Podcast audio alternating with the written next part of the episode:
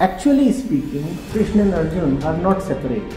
Arjun is the illusioned and confused mind, Krishna is the center of that mind.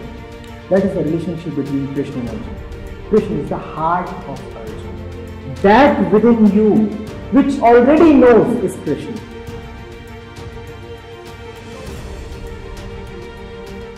Uh, let me share an incident from our class. In relation with gender class, we performed a self-esteem analysis test. And we, having cracked one of the toughest exams, um, the results came out that the boys have much higher self-esteem than girls. So if that's the case with us, what will be the case with the women of the rural areas and low strata? You see, let's see. What you're saying is you have encountered a paradox. Now, a paradox really cannot exist. What you're saying is all your batchmates have cleared a very tough entrance exam, but the males have much higher self-esteem as measured in some test huh, compared to the women that have a lower comparatively self-esteem. So what's your hypothesis here? Can you investigate? Your hypothesis is clearing the exam will give you high self-esteem. That's your hypothesis. And because the hypothesis is being invalidated here, so you are puzzled. You're asking, how is it happening?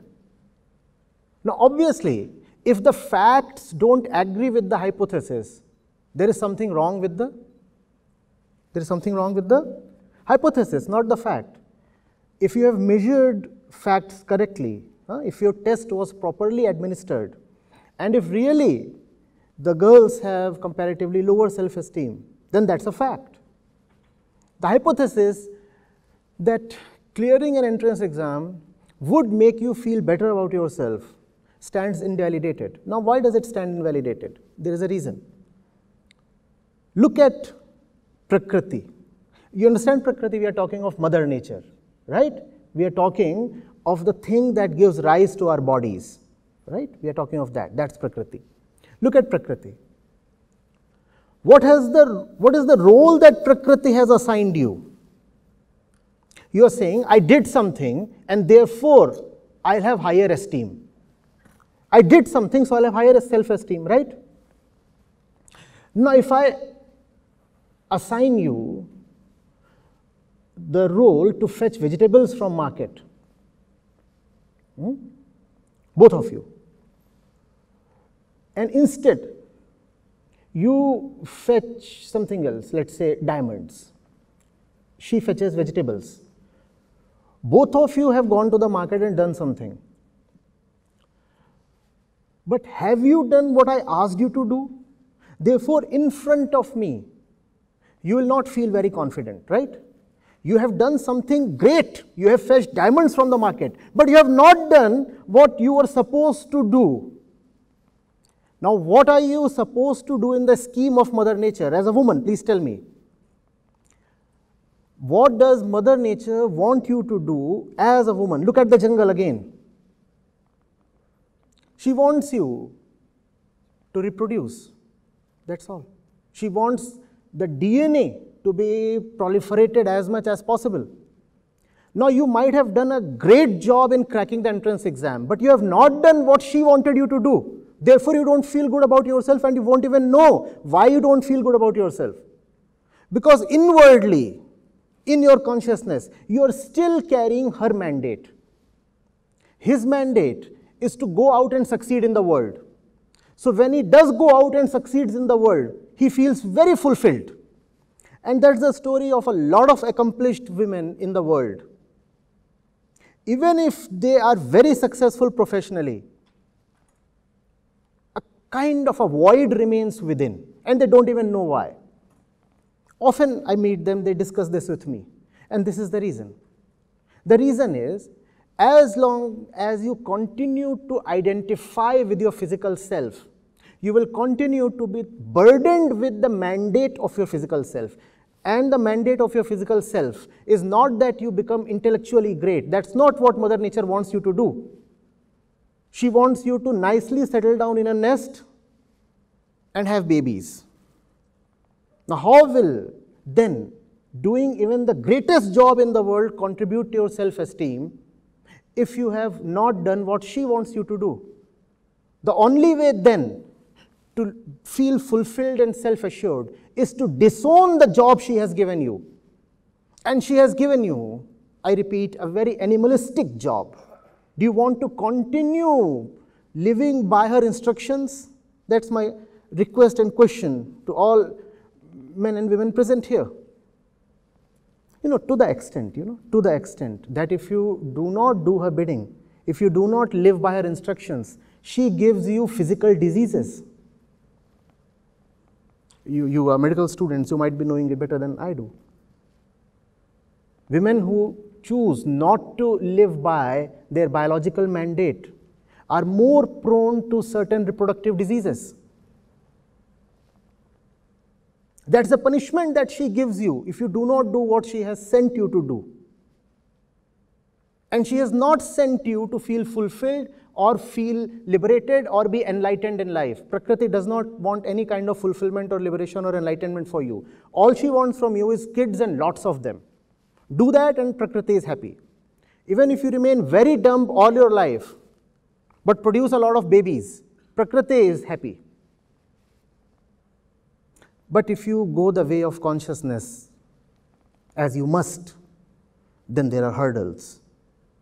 I can only say that it's worth taking up those challenges, is worth fighting those hurdles. Are you getting it? I have seen this repeatedly and it hurts me no end. In my time, we had a batch of 350 at IIT Delhi, only 13 were girls, and some of them had really good JEE ranks. In fact, most of them had better JEE ranks than me. But just as you mentioned right now, the confidence levels, the level of self assurance was lower in them compared to their uh, male batchmates. The reason is the same.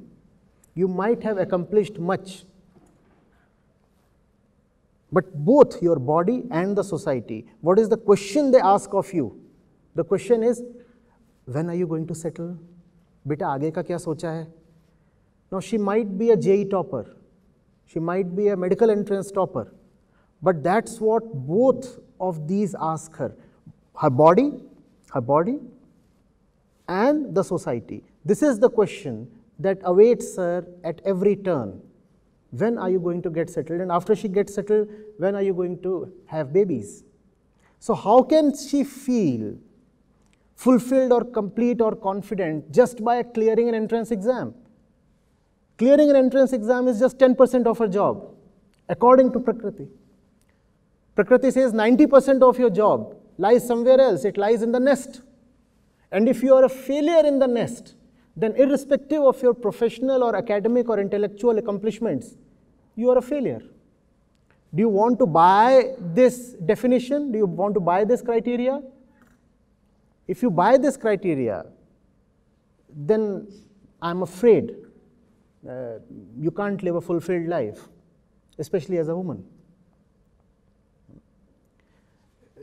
You know, you, I'm grateful you know, for the first presentation that there was, and it added to my knowledge because several of the of the big names that you displayed there I didn't know of them, especially the ones from uh, medical uh, science field.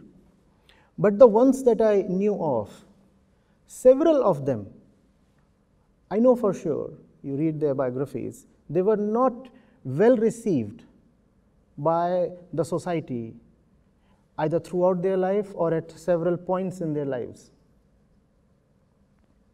Hmm? Marie Curie is one such name. We know of her intellectual and professional accomplishments, and yet the, the society was, was not very favorable to her.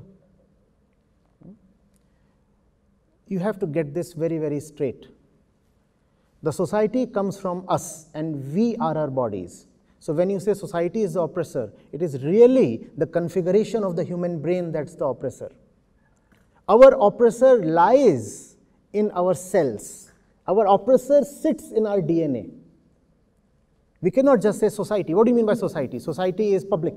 Society is people, society is human beings. What drives those human beings? You say their desires and their opinions and their ideologies. Where do their desires and opinions come from? They come from the way your bodies are. Just as everything about a bird comes from the way its body is, just as everything about a fish comes from the way its body is. The real oppressor is the body. The woman must challenge her body.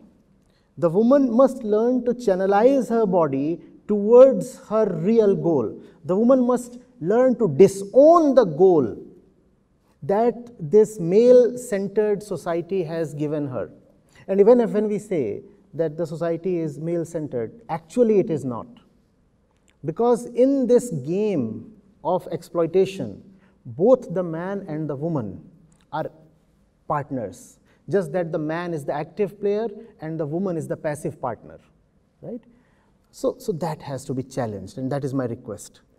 Do not take your, your biological mandate as the purpose of your life. Your purpose of your, the purpose of your life is to rise higher. The purpose of your life is to realize your bondages one after the other, challenge them and break them. Hmm? And the body is in itself a primary and a major bondage. Do not take the body as an asset in itself. Even if the body is an asset, it is an asset to be used in service of liberation. You have to use the body in a way that aids your liberation. Right? The body is not an end in itself. The body is at best a means. Use the body rightly. Use the body as a vehicle that takes you to your real destination. Do not live for the sake of the body. Do not live to fulfill the desires of the body. That's not what we are born for, neither the man nor the woman.